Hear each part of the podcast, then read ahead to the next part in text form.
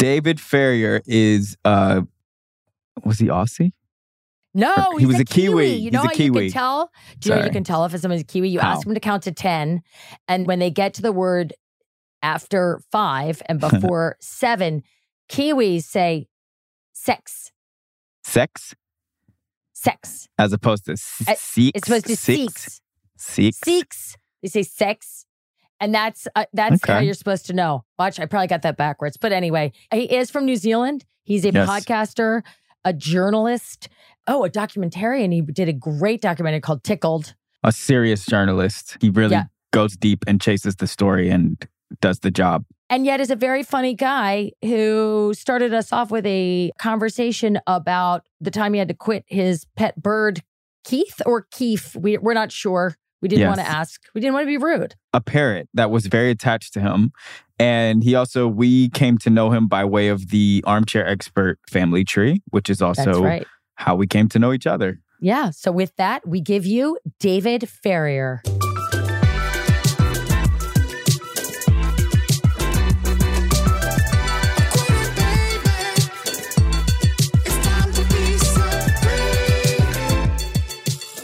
I was one of those people you see with a parrot on their shoulder. I was literally that guy. Mm. But started attacking, attacked a lot of other people that weren't me. um, Oh, became to quite defensive. and, and also found his little voice. So he started screaming at all hours of the day and night. And then combine that with my job. I was working in a newsroom in New Zealand at the time and traveling quite a bit. And I just didn't have time to spend with poor Keith. So yeah, I had to quit Keith. I had to find an adoptive home for him. And it was a really difficult process because you get really bonded to these weird little creatures. How know? long were you with Keith? I was with Keith for about three years. Three years, and then you adopted him. That actually, I mean, I was sort of joking about it being quit, but that is really hard to quit a living creature. Yeah, it was hard, and it's it's it's maybe it's hard to understand if you're not a bird person. But Keith did love me. Like Keith latched onto me. Keith knew me. If I was away for a week and came back, Keith would immediately like jump on me. Conures are like very cuddly birds, so he'd live under my shirt and like he'd poke his little head out the top. That was Keith. He'd just be here, and so giving him up. Yeah, it was super tough quitting Keith. I I still feel guilty about it, Mm. which is weird, but I do. Was it better for the bird never to see him again? Yeah, it Because was. he needs a new bond. Yeah, because literally, if I went there, he would just revert to being like, "Oh my goodness, that's David." He'd want to be with me all the time, and so I think it's best just to let him be. And a twist to the story, sort of it does have sort of a happy ending. Turns out Keith is uh, a female and met another bird and had eggs, and now has babies. So Keith is a very happy mother since she left me, which is great. A great result, I think. And does she still have the name Keith? Did they keep that? Keith, Her, Keith, still Keith. Yeah, I very confusing that. for everyone. But no, like Keith was the name. Keith is stuck. That is a fantastic story. Well, thank you for joining us today. Uh, We didn't even introduce ourselves, but I'm Julie. I'm Chad. David, I actually, we're going to talk about a bunch of stuff, but there was a question that's top of mind for me coming into here. And you seem like someone who is possessed by conspiracies and thinking about the truth. I, I am.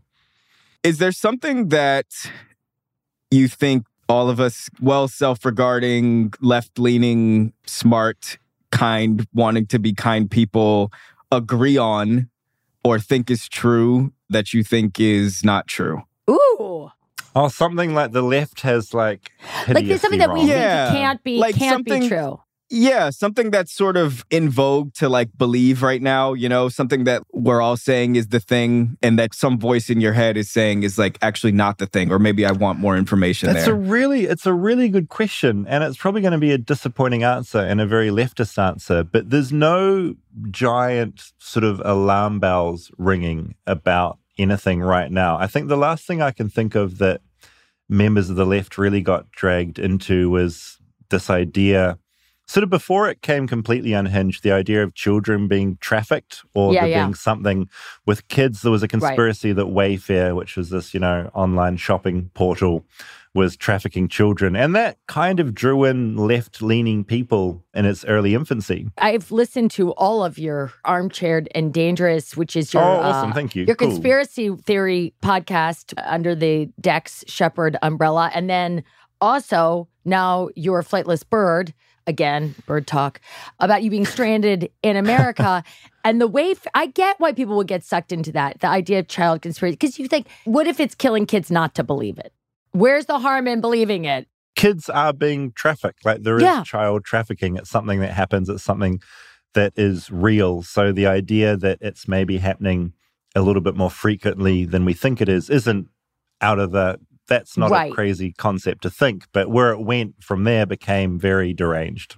What, and what is it about that type of conspiracy or any type of conspiracy that really catches catches fire? Like what is it about those ones that really captivate? Is it like the the quality of the story? Is it Yeah, it's it's a good question. I think it's it's stuff primarily that has an emotional resonance with it. So it's something that you hear and you feel outraged or shocked or you feel that you must change, you know.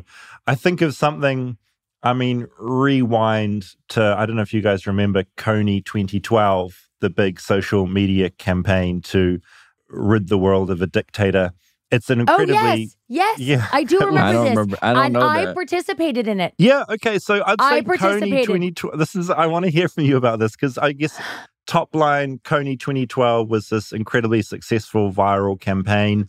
It went wild. That sucked the left in like nothing I've seen before. So Julie, like, how did you first hear Uh, about okay, it- 2012. just to give some context, I had three children, age at that point, three, three, and five. So I was not doing all the research I could have. I was working all day, every day on Modern Family. But Mm. Rico Rodriguez and Nolan Gould, two younger kids on the show at the time, we were probably about. They were probably about 13 at that age. Mhm. And they had just gotten phones and they had just gotten into doing deep dives in the internet. And they were the ones who told me, you know, do you know about this? They would come and say, Do you know about I remember the day Nolan and God, I love you, Nolan. Nolan goes, Have you ever heard of this this company? It's called um, Restoration Hardware. You know, so there were sometimes when they would come to you, you were like, Yeah. Yes, yes, I have heard of right. Like this was something so brand new to them. So when they came to me with, "Have you heard of this thing?" and they're taking down a dictator and it's really working, I was like, "Oh, oh okay." And then I did a little. I did this much research, and for the listeners, it's like none. What I found was I was like, "Can't hurt, right?" And everyone was saying, "This is working. It's working. We're taking down this mm-hmm. dictator." People posting pictures that said, "Take down." What did they say? Take He was down. like arrest. It was all about arresting Joseph Kony, who was this Yeah. Ugandan sort of cult Yes. leader. But the idea of the campaign, like, let's make this guy famous. We want everyone to know Everyone the to face know of name. Joseph Kony. And if we can find him, if enough people know about him, eventually he'll get arrested and will be brought to justice. And the left just leapt on it. You know, well, there he was, a was date to bad, hit. right? Oh, you'd put it, there was a date that it was hit, and when everyone would go out at night and put up their posters. And so eventually, like, the idea is this blanket campaign would just roll out. There were t shirts. The original film had 103 million views pretty quickly. It just went crazy. And it all came, at the end of the day, it, it all came to nothing. And nothing came from it except viral fame for a lot of its creators. It's, it was a very unusual campaign. And it's that thing, I guess, it was an emotional context of like, oh, this guy is awful. It had this really emotive short film that went with it.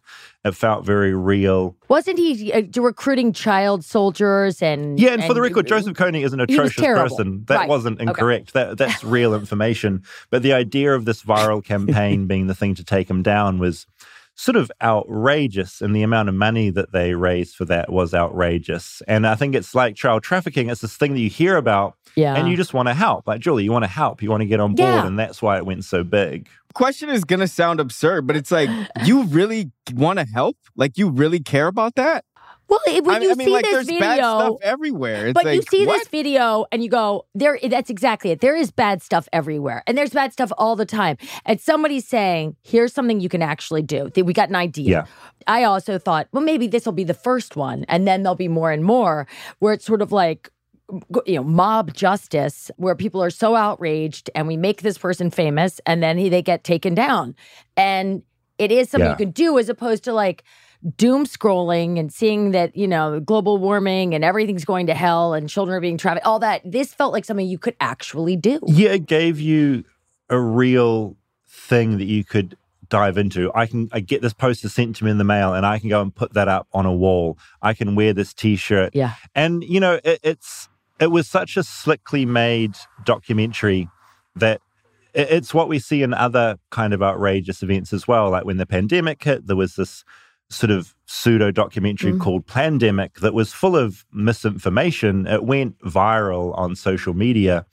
The entire thing was sort of to say that the pandemic was a fictional entity sort of created to control us. It was that typical conspiracy narrative. But much like Kony 2012, it came with like a really slick video and people got on board and people love being able to take part in these narratives. So to be able to hear about something awful that's happening, whether it's taking down, you know, this dictator, or whether it's the idea that, oh, we've been lied to about the pandemic, it's all fake. If you're given like something to do. And that's why why so much sort of modern conspiracy stuff is so big is you're given the tools. Like qanon was this interactive thing you could take part in. It wasn't just a mm. conspiracy theory you could read about. You could jump online you could dissect it you could find clues you could take part. And that's such a powerful thing if you can take part in the narrative. And i think that's something that something like Kony and a lot of the conspiracy stuff we've seen more recently aligns. What's like the human thing that that's tapping into? Is it like you've hmm. said it a few times like you want to take part you want to be in the school of fish is that about people wanting to have meaning is that just people wanting to have something to do when they wake I up think you morning? nailed it i think it's i think it's having meaning and understanding i think it's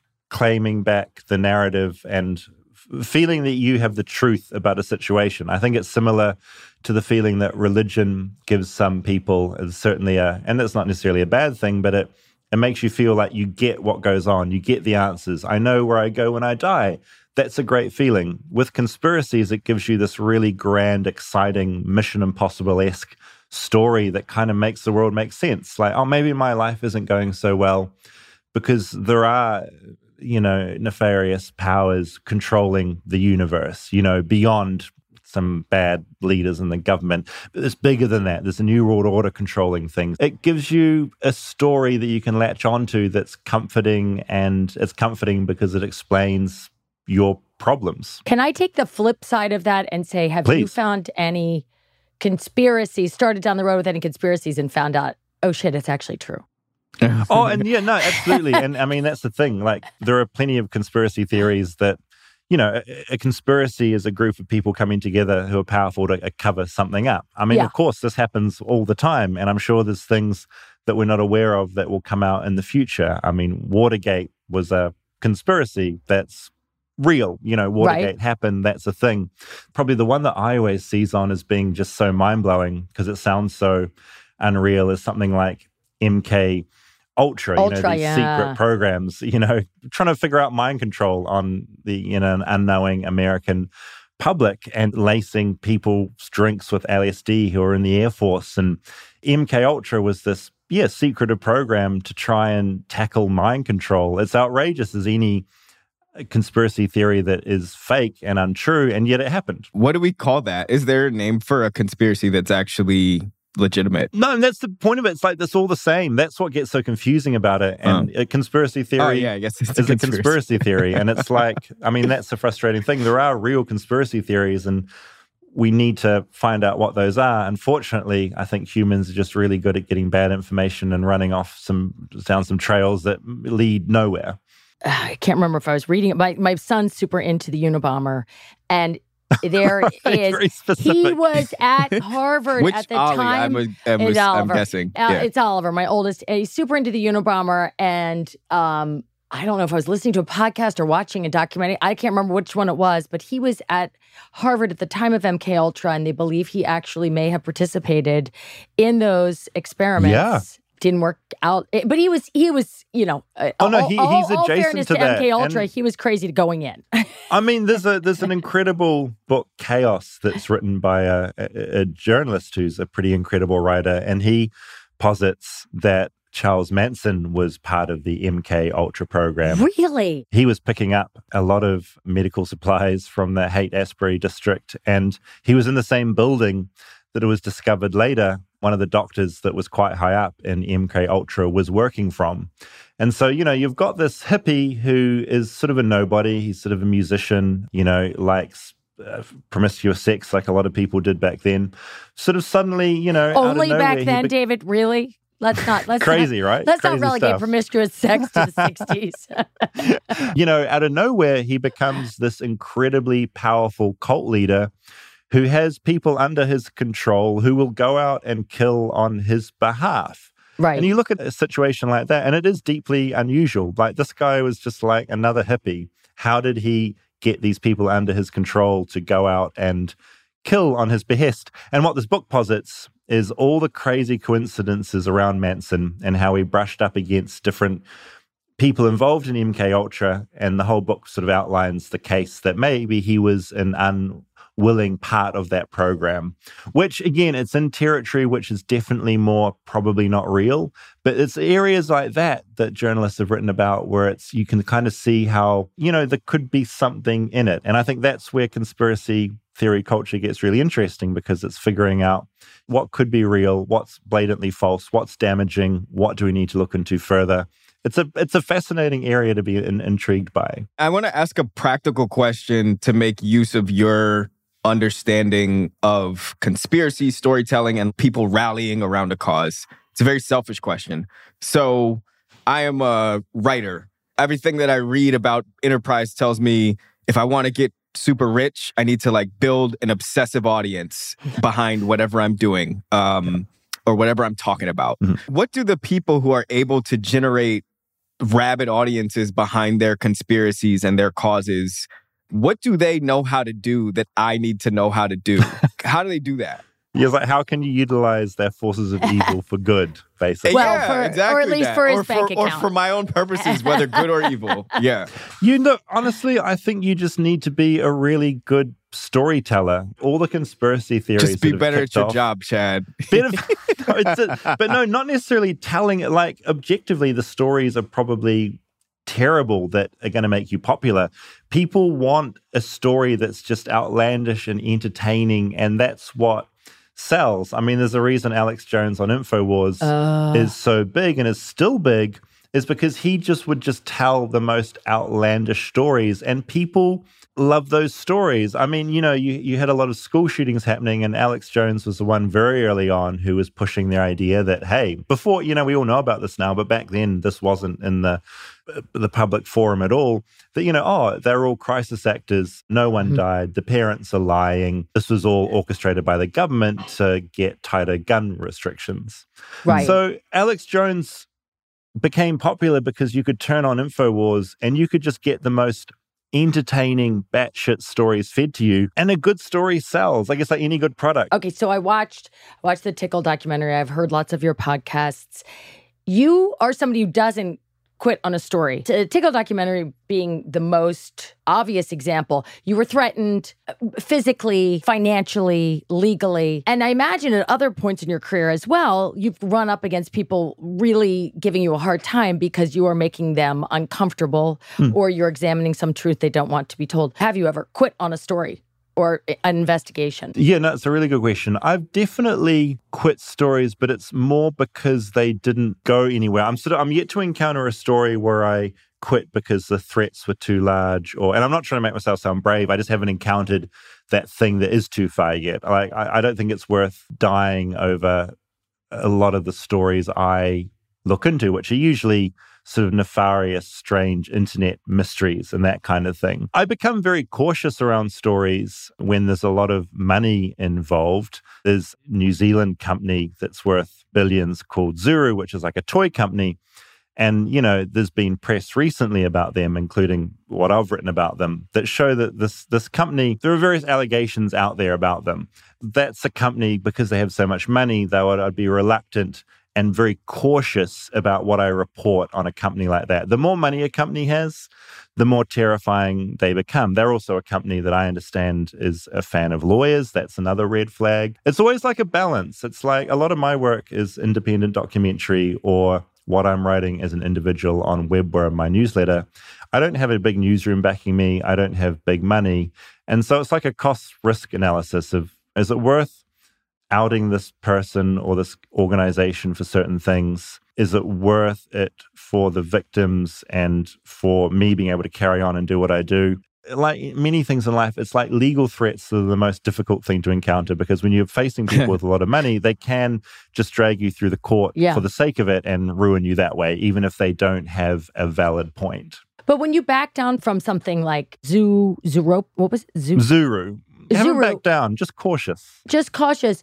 Uh, let's just play it out that they then start stopping you with lawsuits and you realize you have to quit. What would it or what has it in the past with other stories? What is it? Does it cost you anything emotionally? Do you stay up at night and go, fuck, I'm not a warrior for the truth? I have been writing about this megachurch in New Zealand since April over on Webworm, and it's a church that is this classic megachurch model. And throughout my reporting, it became very apparent that this church had left a lot of victims in its wake. You know, there were sexual assault and rape allegations that had been swept under the carpet. Interns were being like worked until they're having sort of mental breakdowns.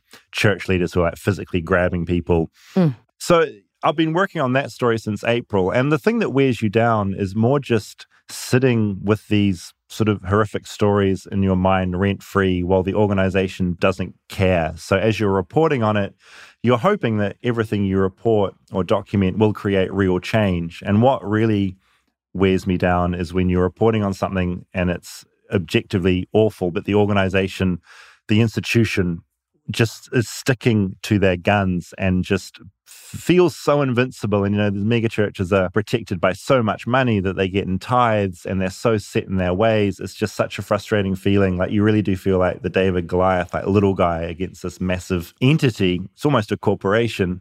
And that that's the stuff that wears you down. It's just like this frustration that people can't see that they're hurting people and are not open to changing. That gets incredibly frustrating. I want to free Julie of what I said just before you jumped on here, which was I said, uh, "Can we not? can we not do?" I don't even remember how I said it. It was like, "Can you we said, not do the show where white people tell me how dumb Christianity is?" But if that's the direction that this show goes, it's fine. But Christi- you know, I'm like, Christianity isn't dumb. I don't think any any religion is dumb, and that isn't what I even heard David say. I hear no, I didn't. I didn't hear know, that at all. Mega I'm, churches. I'm just, uh, this and this particular megachurch could be. Did was this? Were you involved with this megachurch as a child? You were raised Baptist. Baptist? Yeah, I was raised in the Baptist. Yeah, so I, I come from Christianity. And yeah, I totally agree. Like, yeah. I think it's lazy just to bash Christianity as a whole. I, I, think it's just we can be critical of certain institutions within a certain religion. But yeah, it gets boring as well. It's like there's enough bagging of mega churches. I guess it's just something yeah, we all, mega churches we all know worst. it. It's, the, and they you know, don't it's care. just something that I was just recently involved in and just just coming face to face with how they operate is just it's a real grind, you know? You just like wish yeah. some people could wake up and just change their ways. You are based in Los Angeles now, is that correct? I am. By no choice yes. of his own. By no choice. yes, you're hold you're being held captive. And then maroon, that's what you said. but you're reporting still on things that are happening elsewhere in, in the world. You're from New Zealand. And so you have this international perspective or a worldly perspective. And I'm just wondering, do you think that we here in this country are especially predisposed to believe things that are not true? Uh, not necessarily. No, I think we're all predisposed to believing things that aren't true. I think what I've noticed in America, and I think America is just the first horse out of the gate at the moment on a lot of this stuff. I mean, I think America for a long time has led the way with a lot of things. And I think certainly in a lot of the cultural discussions in the West, I think America is the one that is leading those discussions. And so mm. I think a lot of the bad ideas and the bad conspiracy thinking comes out of America because it's a big culture here. There's a lot of people. It's loud. They have a lot of influence. Is it also not privilege as far as the internet technology, the way that you can communicate rapidly, the way these conspiracy theories grow, the way QAnon went like wildfire, was the ability to reach people on laptops who had extra time. But I do think it starts with you have to have the infrastructure in place. And th- so it's not necessarily going to be certain areas of the globe at first. That feels almost like complimentary of us. Like I don't a lot of so. well, a lot of countries have the infrastructure. I think from what David has said, it sounds like our ability to tell stories maybe that might be the thing that we lead the world but we don't lead the world on technology like we don't do lead you- the world who on leads the infrastructure world in technology? China? china And what do they do? They monitor the fuck out of their internet. They don't have open forums and they That's don't true. even have regular Google. So I also think a big part of it here as well is it's a bit of a melting pot for conspiracy culture because, you know, just the economy here is certainly uh, has its issues. And I think there's just such a, there's so much inequality in America Mm. and politically as well for a long time. It just feels to me, and I'm certainly not a political expert, but it feels like there's certainly a, a line in the sand between Democrats and Republicans, and they're very opposing forces. And I just think that kind of sets up this battleground for some of these bad ideas as well. I also think, you know, not to go back to religion, but America is a very Christian country, and there's big sort of there's big ideas about good versus evil that are kind of Mm. like Mm. out there, seeded in a lot of people's brains. And I think that good versus evil fight, the huge inequality here, and this big us versus them in the political realm, that's all perfect seeds to grow conspiracy theories from. It's like the perfect melting pot. So I think that mixed in with America's like love of telling stories and having that culture and being so connected and so vocal, I think that all kind of like boils up into creating a lot of these really bad ideas, like something like QAnon, which by the way is now morphed and there sort of isn't QAnon anymore. It's now morphed. QAnon seeded such big ideas. They now exist without it even being called QAnon. They're just in the Right. American culture and they're not going anywhere now. Can I ask a question about another quit of yours Please. I love quitting. It's one of my favorite things to do. that I I'm framing as a quit? Because the name of the show is Quitters. And I'm very much of the straight A student that has to like keep everything on topic. I support that. So in 2012, was it? Hmm. You quit being private about how you identified sexually. Yeah. You weren't closeted. You didn't see any need to share this information. It was Hmm. not inf- it was not important for the world to know that you're bisexual. You're like, it's my business. Who gives a shit? But because of what was happening politically, I believe in New Zealand, were they Yes. coming up coming for gay marriage? I believe Yeah, exactly. you felt it was the right time for you to declare that you were at that time in a same sex relationship that you are bisexual.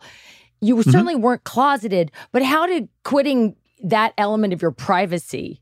For me, it was super important. I mean, I was raised like in a really like loving, great family, but they were certainly a religious family, and so being gay wasn't like an automatic big thumbs up. It was like Right. more, and you know, I went to a like quite a conservative Christian school as well, and so coming out and saying I'm in a same sex relationship, certainly you wouldn't be like patted on the back and like Right. celebrated. It would be a problem, and I was super aware of that, which is why I, yeah, kept quiet about it for a long time as I was figuring out who I was you know, it's silly because hopefully we live in a world at some point where it, you shouldn't have to say what you're interested in sexually. It's just kind of like who gives a shit. But Right.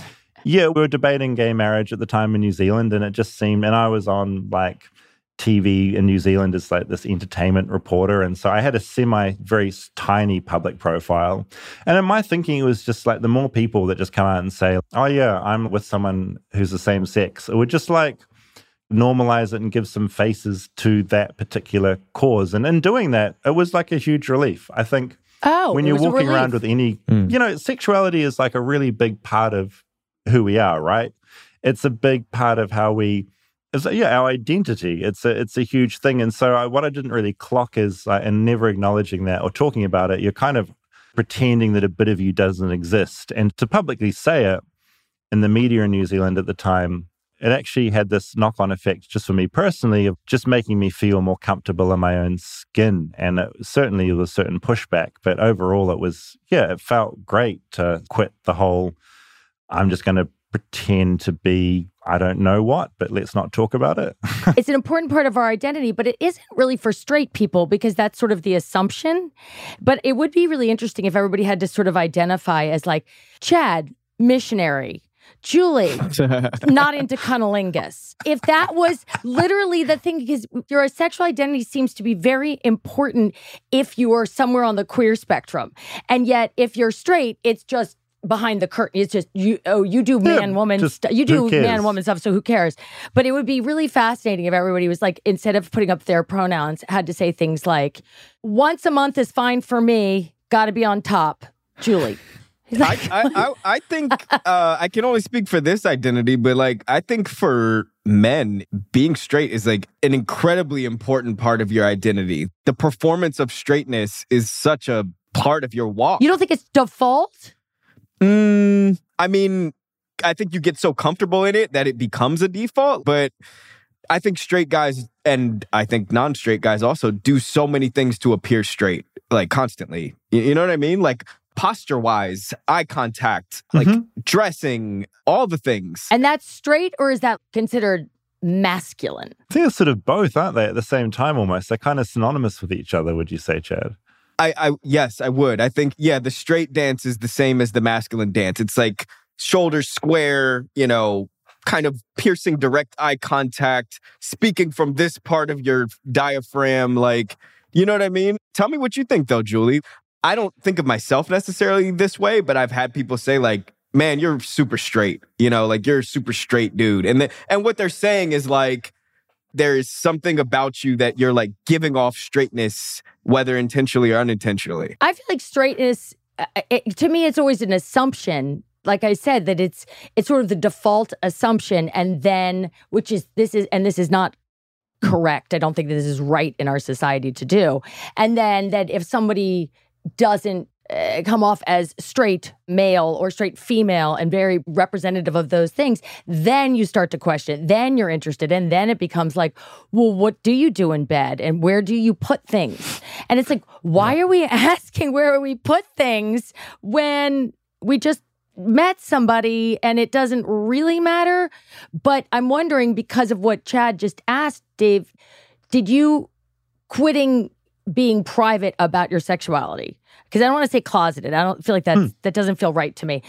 Unless it feels right to you. Did you think you were closeted or just private? I guess I, don't, I haven't really thought about it. I mean, I guess I was. I think you're probably closeted as long as people are assuming you're straight when you're not. So I guess yeah, I, yeah, I was closeted, I suppose. So were you able to drop some of the need to present as uber masculine? Because I'm not. I'm yeah, and, no, and correct it's, my that's language. That's a really interesting question. I think probably there was probably a certain pressure at school to be like one of the boys, right? So like you join a sports team, yeah, or you do those things that guys would do. I think potentially I wouldn't have felt I needed to do that if I wasn't worried about how I presented in a way. But there was, mm. also wasn't a hugely dramatic change for me. Like I was kind of always been myself. If anything, it was just more I think which came naturally like more confidence. Like I was a very shy kid. I could never speak didn't want to speak publicly. I'd get super nervous around other people. I didn't want to be in, certainly in front of a camera or anything like that. And I think one of the things about, yeah, I suppose coming out was that I just felt more myself. And from that, felt way more comfortable to do other stuff, whether it's what I'm doing now, which is generally sort of more public on camera or on a microphone, sort of public work. David, and you're very precise in your language. And when we were talking about conspiracies, you said, I think, I think, I think, I think. Now we're talking about your sexual identity. And, and I've heard you say, I felt, felt relief. I felt hmm. this, I felt that. Did you actually feel something physically in your body when you, um, I, I'm not, now I'm trying not to say stop being closeted, but when you came forth and said, you know, this is who I am? Did you actually feel differently? Yeah, no, it's like a weight off. It's like if you've been carrying around, yeah, you absolutely do. Because you're always thinking about how am I going to have this discussion or does it have to be a discussion? And I felt kind of a huge relief because it was in like the press in New Zealand because it was because I say I was on TV at the time in New Zealand, and so it was sort of reported on in gossipy little magazines and like in the paper. And like New Zealand's a very small place; we've only got five mm. million people, and so I almost got to tell everyone at once through that, and it was just out there suddenly, and that felt great. It just felt like oh, a relief. I don't have to go and tell everyone individually.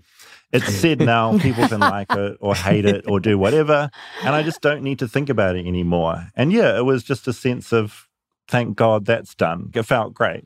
Good. That's fire. I yeah, like that's it. pretty cool. Mm. I am gonna start talking about going to therapy and like the fact that I go to therapy.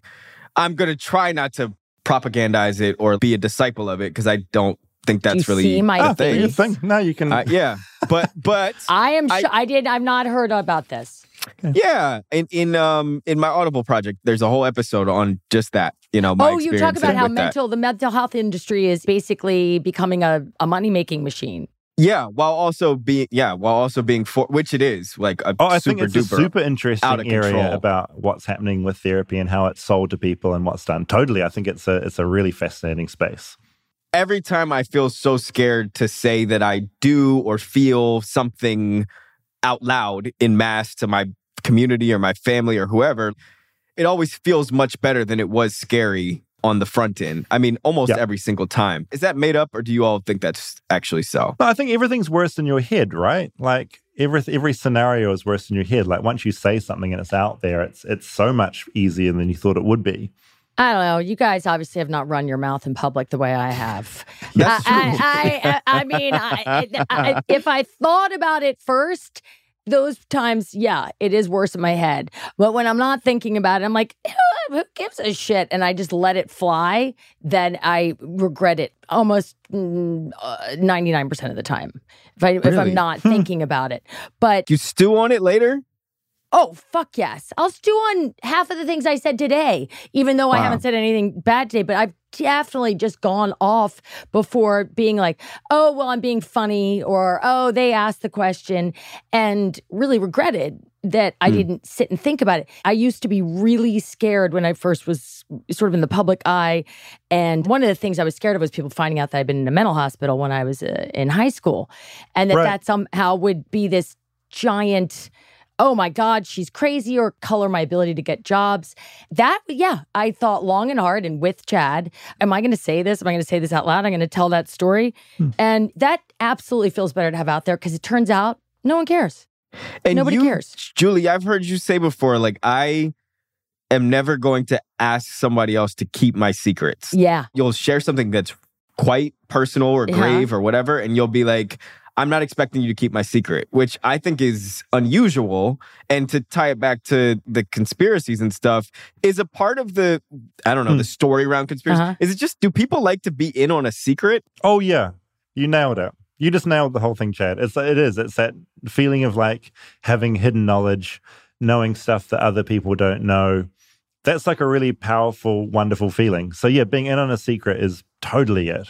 And does that fuel you as a journalist? Do you like to feel like I learned the truth and now I get to tell the people? Oh hell yeah! No, I love to feel like I have stuff before other people have it. There's this feeling, like whether it's something like Tickled or the stories I write on Webworm or the podcasting work. If I feel I have something and I've found it out, anyone that's into journalism, it's embedded into your brain at birth. It's just this thing where you get a real selfish thrill from being first to something, for knowing something. You're the one that gets to tell people about it. And you, Hmm. you know, you justify it, and I think rightfully so, is the fact that you're telling information that's really important. It's not some like terrible bit of gossip. It's outing someone doing something awful. But yeah, very selfish in that it's a great feeling to be there first. Have you ever been it. wrong? Oh, and had to walk it absolutely. back? Um, Have you ever I'm- been wrong, David? No, I mean after the fact, after like breaking a big, like you've researched it and you've done it, and you're like, "Yep, I know that lizard people don't exist." That's one of my all-time favorites. yeah, for the record, they do exist. Yeah, no, definitely. and then, and then, wait, I mean, that would be pretty fantastic. But you've got a story out there, whether in print or online or whatever, and you've had to walk it back. No, such a boring answer, but no, I've been very lucky in that so far nothing big has got me. I've got little things wrong, and I'll usually, if it's on Webworm, I'll correct them in the next issue or I'll write about it there. It's tiny stuff like attributing the incorrect name to something or, you know, nothing major. I'm, it'll get me at some point, And I tell you, when you send out a newsletter and you hit send on your computer and it goes out to a lot of people, terrifying because hmm. with a website, or even a podcast, you can always take it down. With a newsletter, it's in people's inboxes, and that's one of the most terrifying feelings ever. Every time I hit send, terror. And That's there's so many people are doing the math right now on what's the journalistic response. Like I feel like we're redistricting what journalism is and and adjudicating and Oh, it's a whole discussion. Yeah. okay, so you also have a very successful podcast. You are naturally a storyteller, you're a journalist. So when you learn something that's super juicy, what is your responsibility or just super important? What's your responsibility to get it out as fast as possible versus to mm. take the time to like sew it into the best story possible so that when it comes out, it has its biggest chance to make the biggest splash. Yeah, I mean, the temptation always is if I was to boil it down, would be like you immediately want to tweet about it and just say yeah. it. It's this impulse. It's that thing we are talking about of being first, which is like a very selfish impulse, I think, to want to be the one to break the story. That's the least of your worries. The first thing you need to do, and what's drilled into you at journalism school or wherever you learn that, is you've got to check that the information's correct, for one thing. Like just a real simple thing. If you hear something, you need to find at least three sources that are remarkably different that can tell you exactly the same thing. Three minimum. And before you've got three, I wouldn't go near saying anything publicly. You need that. The other thing to do, which I think people forget about in the process, is figuring out where, and victims is kind of a shitty word to use. I'm going to use it in this instance because just calling someone a victim is kind of can be shitty. But mm. people that have been, had something awful happen to them, just kind of clocking what they want and thinking, will this story, what will they think of it? How will it help them? If someone tells you something awful that's happened, do they want the story to be public? Will it help them? It's like a big balancing act of like public good versus the people that have been affected directly by this thing. That's like the other balancing act. So between sourcing it, if you can't source it, finding receipts, you know, you might learn about a story through one person, a source that doesn't want to be outed. You personally know what you think the story is, but you have to get it validated in another way. And that can be finding more sources or, yeah, getting receipts, finding evidence, finding documentation, screen grabs, photos, that's, documents. That's all stuff you actually learned in journalism school. You said, or wherever you learned this, or is this just? Oh, it's own... all. Yeah, I guess I don't know. I like to think you you sort of learn things. I think traditionally in journalism school or in a newsroom. I think you learn a lot if you're in a newsroom. And I probably just sound like old and and washed up here, but I think it is slightly terrifying how everyone has a platform now, and you can yeah. be a TikTok star with 50 million followers and you can be i think there's a lot of kids would think they're watching journalism on tiktok yeah. and it's the opposite of everything i've just described it is someone firing off that tweet the second they hear about it packaged up in an entertaining way and it's not journalism and it's terrifying and tiktok is one of the m- biggest platforms for conspiracy theories being passed on at the moment it, it's a nightmare so yeah i think journalism school and newsrooms super important we need more of it we're probably so far past this in the conversation around journalism. So thank you for like slowing down to where I'm at. But is it okay for Jeff Bezos to own the Washington Post? Oh look, no, I. it's a good question. No, I, I think the fact that we have, I mean, what you're talking about there essentially is most media outlets being owned by very few companies and very few people. And no, that it's it's awful. There's things are compromised. I think when you have someone that is one of the richest people in the world, is he the richest person in the world at the moment? I can never. He goes back and, and forth. And by the way, I, I think that there's that's what a, it says a, on his LinkedIn. I, I feel like the people in Saudi Arabia who own oil wells, they are not declaring their incomes. I think that we like keep bouncing back between like Carlos Slim and Jeff Bezos and Elon Musk, and they're laughing over in Saudi Arabia. Like, they're um, literally trillionaires. Those guys so, are broke. Those yeah. guys, exactly. Yeah, no, it's a very, it's a very good point. I think, but yeah, I, I think the wor- one of the worst things that can happen to journalism is when you're, you know, the the lack of diversity and ownership and who's running things i think is yeah it's a huge problem. How do you then differentiate yourself? I made my dad and i disagree a lot in politics. Mm. he's a very conservative republican. Oh this is i am not. Oh this is fun. I love you dad. And we agreed to read. I said i'm going to give you i'll read any book you give me. And he gave me the shit he gave me the case for Trump, and yeah. I gave. Oh my god! Love this. And and I gave him. Oh my god! Why am I fucking forgetting? What's the one about the New York Times? The women that broke the Harvey Weinstein story. Number. Oh, she said. Kill or the no, other one. she said.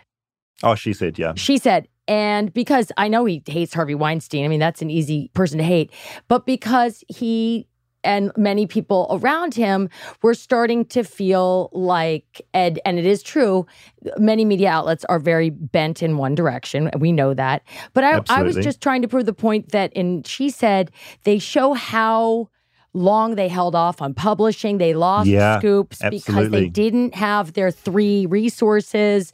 That uh, you may not agree with everything that the New York Times prints, and certainly not their op ed page. And I'm not talking about anyone's op ed page, but that the idea yeah. that there is no such thing as journalism anymore is not true. There is oh, journalism. Oh, absolutely. There is, there is. I feel for journalists because news websites and papers can be full of rubbish, but doesn't it covers up the work of the amazing journalists that do work at these institutions. Whether yeah. we're talking about the New York Times in America or the Herald in New Zealand or or any place, there are amazing journalists still out there doing work. And yeah, the book illustrates the process so well. And again, for all the people online, the conspiracy theorists that are out there chasing the cabal of pedophiles out there, it was journalists, one journalist specifically who started this, and, and other journalists in their newsroom, who broke the Harvey Weinstein story. It wasn't someone tapping on their computer, sort of watching YouTube videos. You know, the Catholic pedophile drama, that all came from a newsroom. It's journalists who are cracking all this stuff, not conspiracy theorists who are like, that. you know, a, a, a follower of QAnon has uncovered nothing real. There's been no arrests, nothing has changed. It's journalists that create change with a lot of this stuff. To really quickly, can I just ask, did you read the book?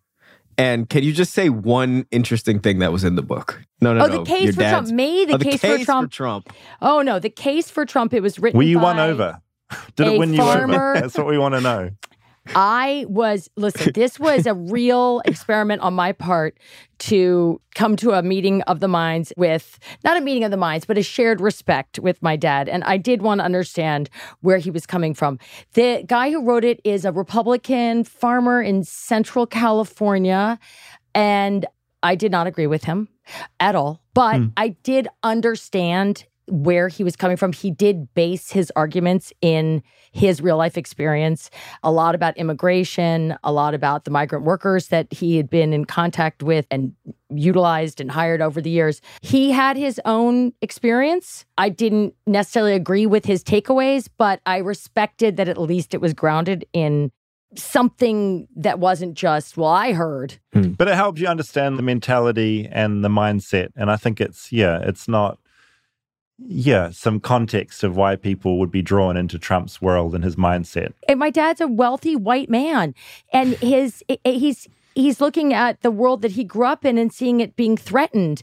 Try to put myself in those shoes sometimes, and I say the idea just, of getting older is terrifying. I mean, yeah. it's so annoying just like having so much like it's it's annoying having to learn new shit. You've spent your whole life learning things. Yeah. I'm trying to look at something like TikTok and it makes me feel ill. I'm like, oh God, like another thing, you know?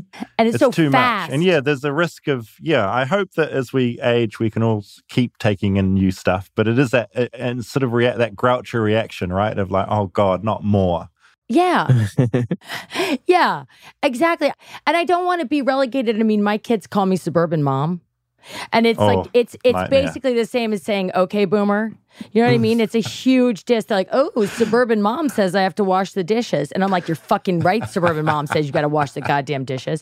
But at the same time, that mm. is the natural cycle of the new, the young. They come along, they think they're inventing sex, friendship, manhood, because I have boys. They literally believe that they're inventing all of these things, and every generation does it. So sometimes suburban mom yeah. has learned to just shut up and listen because then I get the hot goss.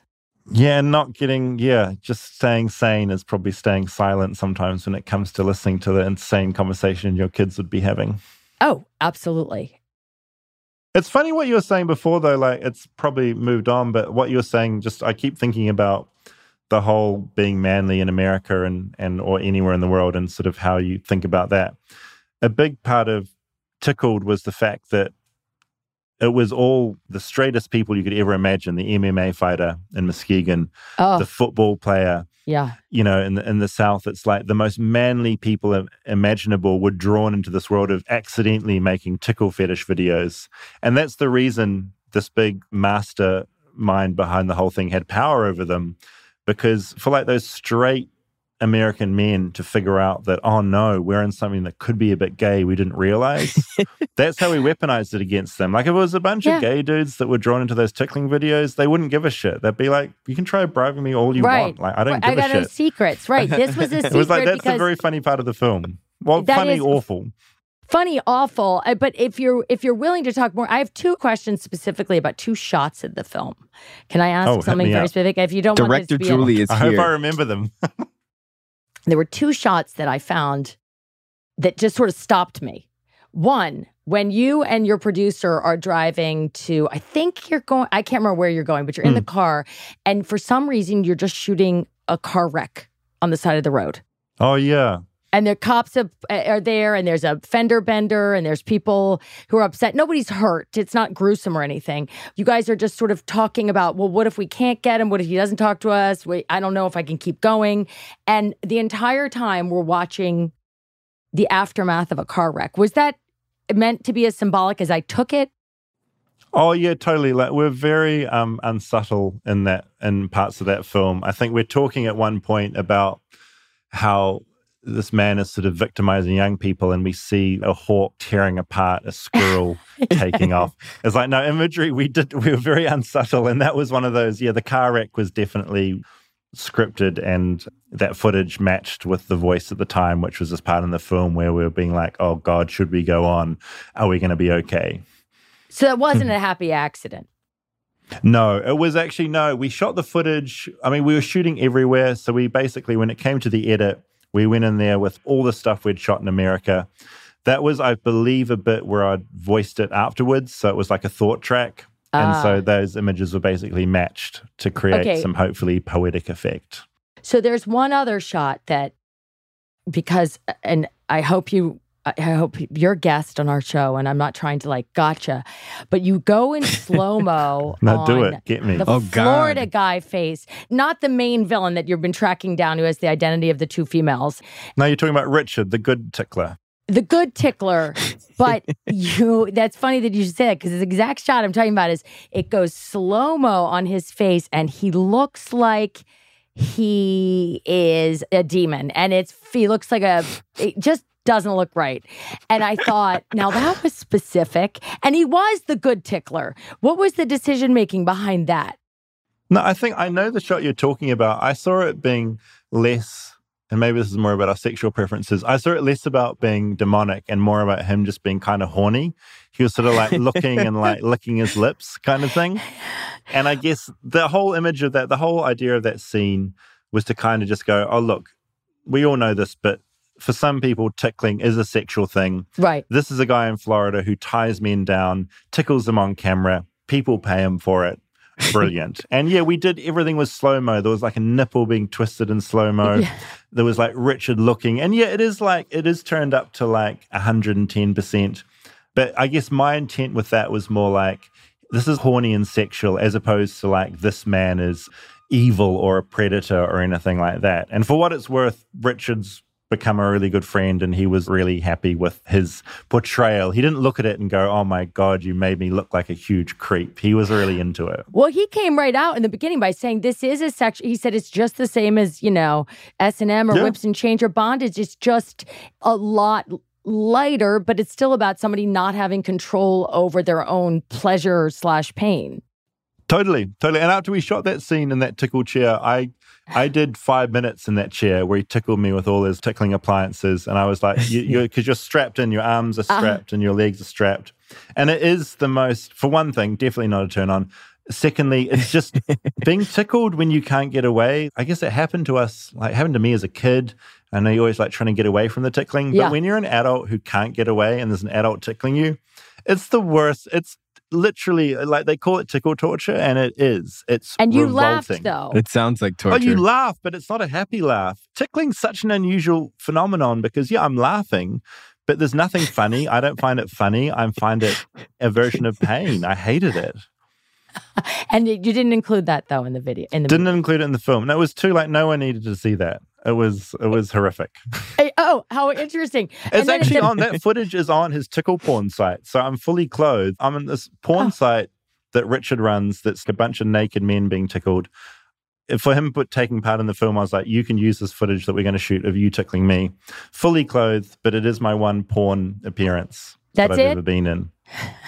Oh, So and I far. appreciate that you've shifted to saying porn like Americans as opposed to porno, as you said in the movie, which I was like, it's so very not American. Oh, I am becoming more American since I've been You here. So you say porn as opposed to porno. And you just said porn. And in that movie, though, you kept saying he had a few appearances in pornos. And no, I'm not doing his accent because I'm too embarrassed. but at the end of the movie, and I'm, I'm don't mean to be beating the dead horse here because it's a great movie. If, if people haven't seen it, it's I think it's on HBO right now, is how yeah, I it's on saw it. HBO Max at the moment, I think. And it didn't get taken down. With a lot, a lot of things got just got taken off. It's of going HBO. though. It's going soon. It They're going to take it down at some point. It'll be on Amazon or Apple, I think, once it disappears from HBO. Well, at the end, we find out. I don't want to ruin the end. Well, I'm going to ruin the end. I'll ruin it. If people haven't seen Spoiler, it by now, guys. If you haven't seen fault. it, screw yourself. You do. you do. I'm taking it back to the quit.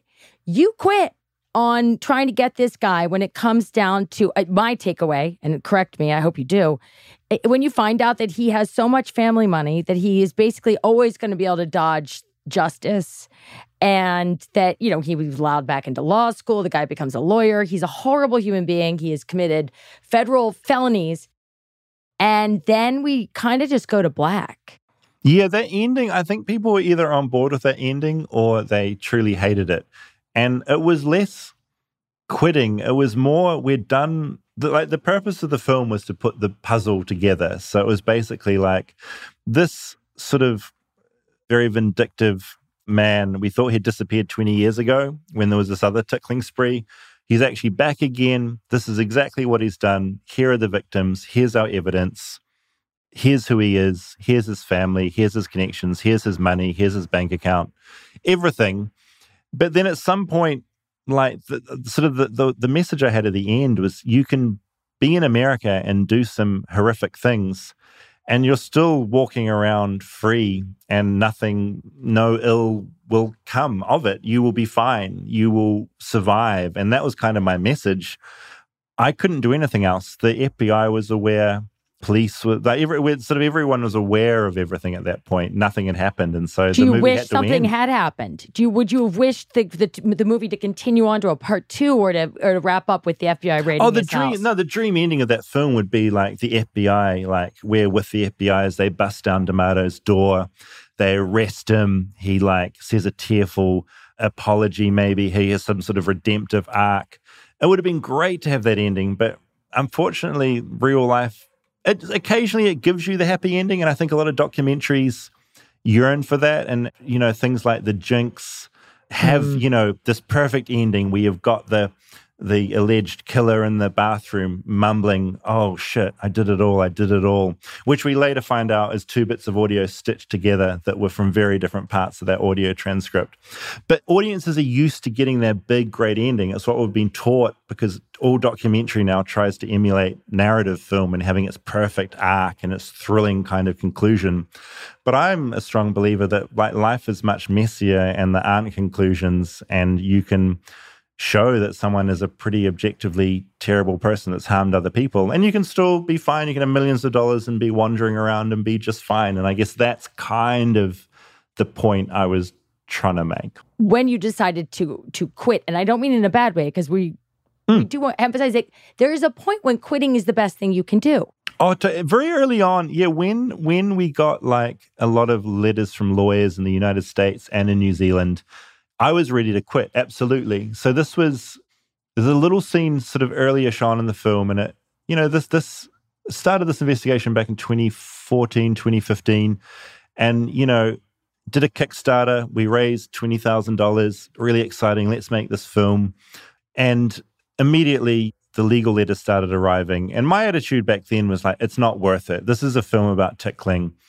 I at that point I just wanted it to be something that sat on YouTube or Vimeo or something. I wasn't seeing it as being a bigger release. And yeah, I was totally ready to quit. And what stopped me was having essentially like having Dylan, my co-director, in the same mess with me, and just having having him there and just being able to come together and talk to him and just sort of at the end of the day just being like, oh stuff it. Like we we have to do it. But I was absolutely ready to bail. I was I, don't, I can't deal with the lawyers and the threats. I didn't have any money. is it worth it? For about a week, I was ready to quit. And then just having someone else in it with me, which was just so helpful. And I think any problem you've got, if you've got someone else in it with you, it's it, it, it's so huge to not be alone in something. And with him by my side, sounds very cheesy, but yeah, we just decided, fuck it, let's do it.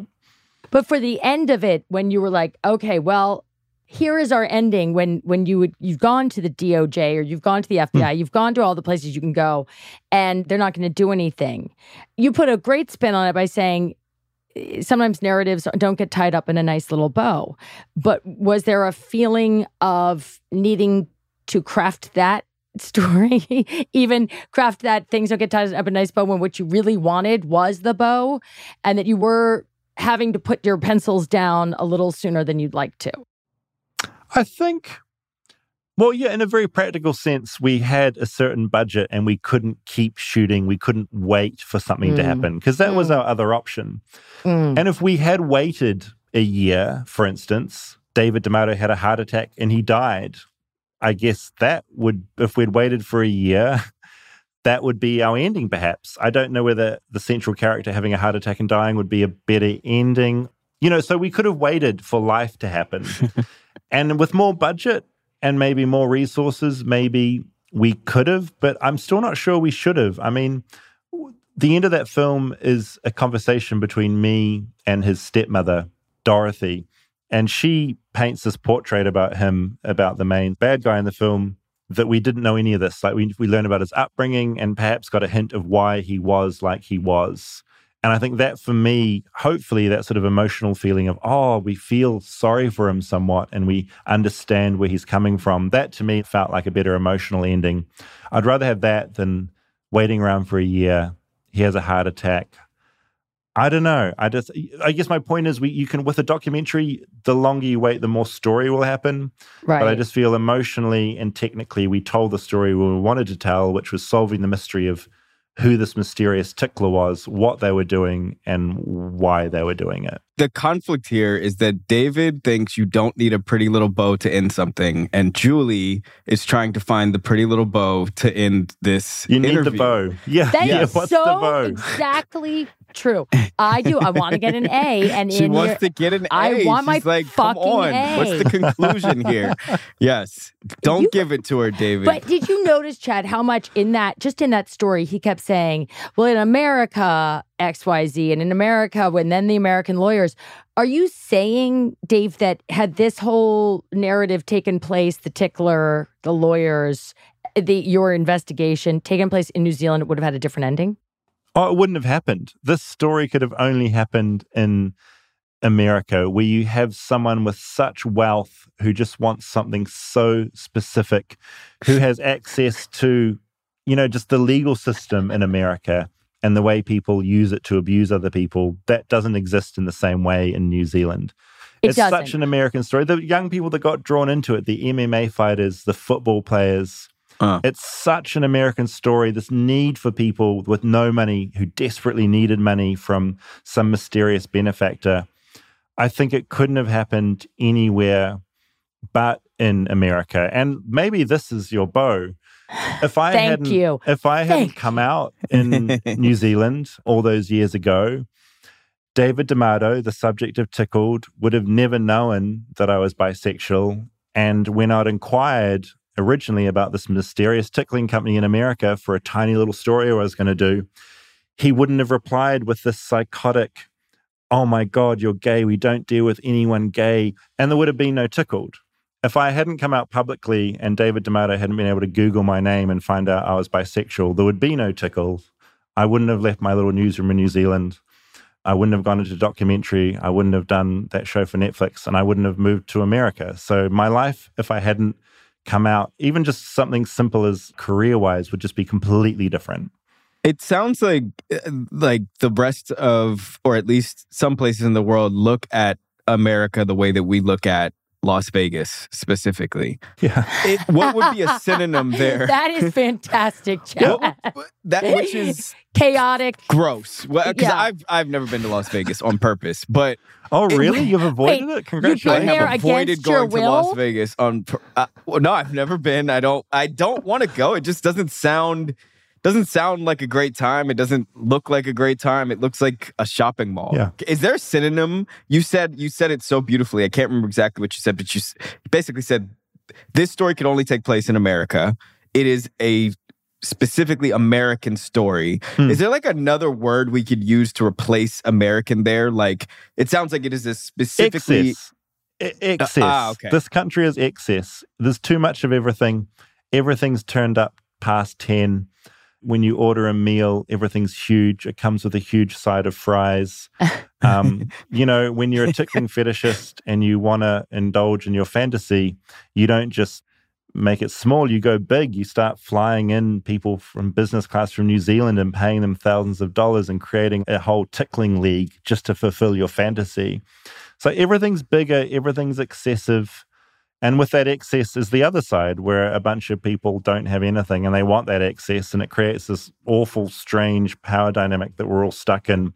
And that's, I think, what makes America sort of both wonderful and terrible at the same time. The word I was looking for was ex- exploitative, but yeah, exploitative for sure. Okay, absolutely. Yeah, it is that as well. I know. I, I get. I never want to be the guy, the outsider who's in like judging America, and New Zealand has its problems as well. Like New Zealand's got all the problems America has. New Zealand has on a level as well.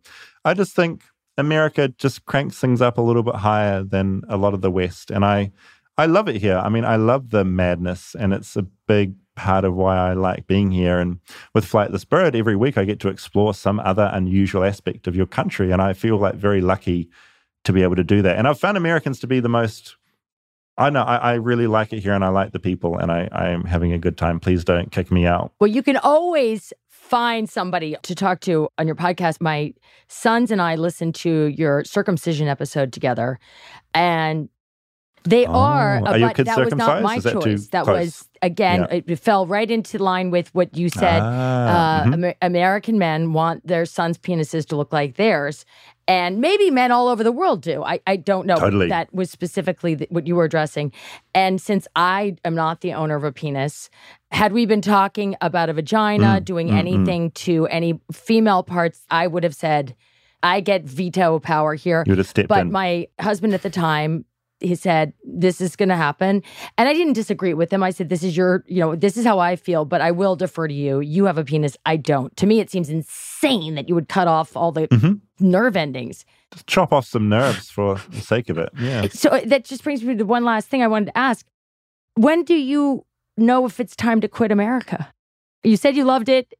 You're repulsed by it. You oh, can't get enough of it. When do what you quit a america? segue. Well, at the moment, I still feel I'm in the process of quitting New Zealand because I'm still shifting my life here. You know, I just went to the DMV for the first time the other day to try and get an American driver's license. I've got a social security number now. I'm getting trying to figure out like the right insurance to it's all I'm still like quitting New Zealand. So and I love New Zealand. And so I don't know. I feel very torn between the two. Oh. I'm not trapped over here anymore. The New Zealand border is now open because they're letting people in and, and COVID's doing its thing. And thankfully, our vaccination rates are up high. So I can go back. But at the moment, I really like it here and I like the people I've met. Even, even you even guys us. are great. Like you're two new people I've just met and you're wonderful. Even you, like everyone I meet is like lovely and kind. And at some point, I will go back to New Zealand because it's where I'm from and I love it there.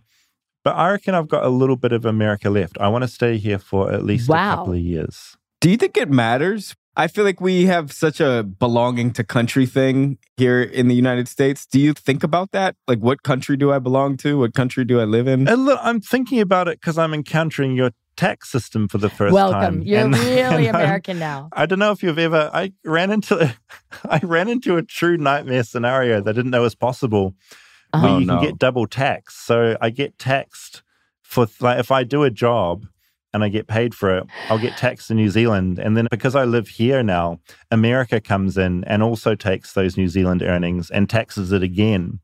Mm. So that's something new I've found. So apart from really boring stuff like life admin and taxing, it doesn't matter like where you live. You live where your friends are and where you're enjoying yourself and where you find family, I think. But I think just in a very practical sense, you do get tied to the place where that is sort of taxing you and, and dealing with all that sort of shit. It gets very weirdly complicated. I never thought moving to America yeah, was really hard. I can hard. imagine. you don't make it easy. It's very expensive. It's very confusing. And I'm one of the lucky ones. I'm Yeah. a I'm a white boy from New Zealand. I got a a visa granted because I work in the supposedly Mm. the entertainment industry. So Mm. I paid my way in here. You pay a lawyer that will cover that will get your visa. I'm one of the lucky ones, and I still find it ridiculously hard. So God, if you're not a privileged person like me, trying to get in here, I mean, yeah, that's a whole other set of issues that this Well, country I- has. you know, I'm the lucky one. It's like a flight, A to, flight to Vegas, Vegas. very expensive. Oh yeah, we're gonna get you to Vegas. You know what You've they have in go. Vegas? I'll go with you, David. Okay, Chad. Yeah, me and you. It is all of you say is correct. and it's hideous. they but Nevada, Nevada, as it is properly called, by the way, because I grew up calling it Nevada. What do you call it, Chad? I call it Nevada. Nevada, but when Nevada. you get you get know. west of the Mississippi Nevada. and you learn that it's actually Nevada, and Nevada has much Huh, uh, gentler okay. taxes. So don't don't write it off completely. Don't don't Mm. go quitting the the Republic Oh, of okay. California or the United States as a whole until you check it out. Okay, this is good. Yeah. Okay, this is good. This is good info to have. I'm, I don't have a lot of money to tax, which is good. And actually, when you're a journalist, not having a lot of money is a really good thing because there's less to worry about. I think when you've got a lot of things Mm. and people Yeah. start threatening to sue you, it can get scary. I think when you have very little, being sued is less scary, which is a kind of a fun aspect to not Well- having a lot of money. Which connects back to the irony of the wealthiest person on earth owning a uh-huh. newspaper. It's yeah, it's a lot. It's a lot to take in. The Be- yeah, the Bezos Musk empire slash space race slash quest to stay alive for the longest amount of time is slash so quest to quest to, me. My mine Greenland as it melts for the all the incredible minerals that are up there. Apparently, it's it's billionaires row up there. That's the new Malibu. Oh, Oh my god, I didn't Oh know wow, that. you're putting me Thanks on. for Is that. that Oh, no, do people know that, or is that that there's, like, like, uh, Greenland is melting at an you know a rate that no one foresaw, and that these billionaires, uh, I think they name check. I know they name check Bezos. I th- also believe Musk in that article, and I don't remember where it was. That they are Oh, can't they're trying to you know m- make a claim to, to some minerals up there because they're uncovering untapped resources so mm. i know right that's your next episode of something dave yeah, I, I was gonna ask, can you Yeah. get get us ahead of the curve on like, is there a conspiracy that's coming down the pike that we sh- will know about soon that we can know about now? It's all. Look, I wish I could give you some carefully formulated answer to that. It's just going to be more of the same. You know, conspiracy theories, they're all recycled right from the beginning of time. It's going to be more versions of kids trapped in underground basements being like farmed for What? adrenochrome. It's oh going to that's be. the, It's, that's it's, the that that eventually Oh, ends yeah. up with the jews drinking blood in california that's where it trickles down yeah Always, it always, and that you've nailed it. It's always going to end up with the Jews drinking blood. It's the same shit recycled, just like a new flashy front on the story, but it's the same story at the heart of it all. It's incredibly depressing, and we're just like caught in a constant loop. I hate it.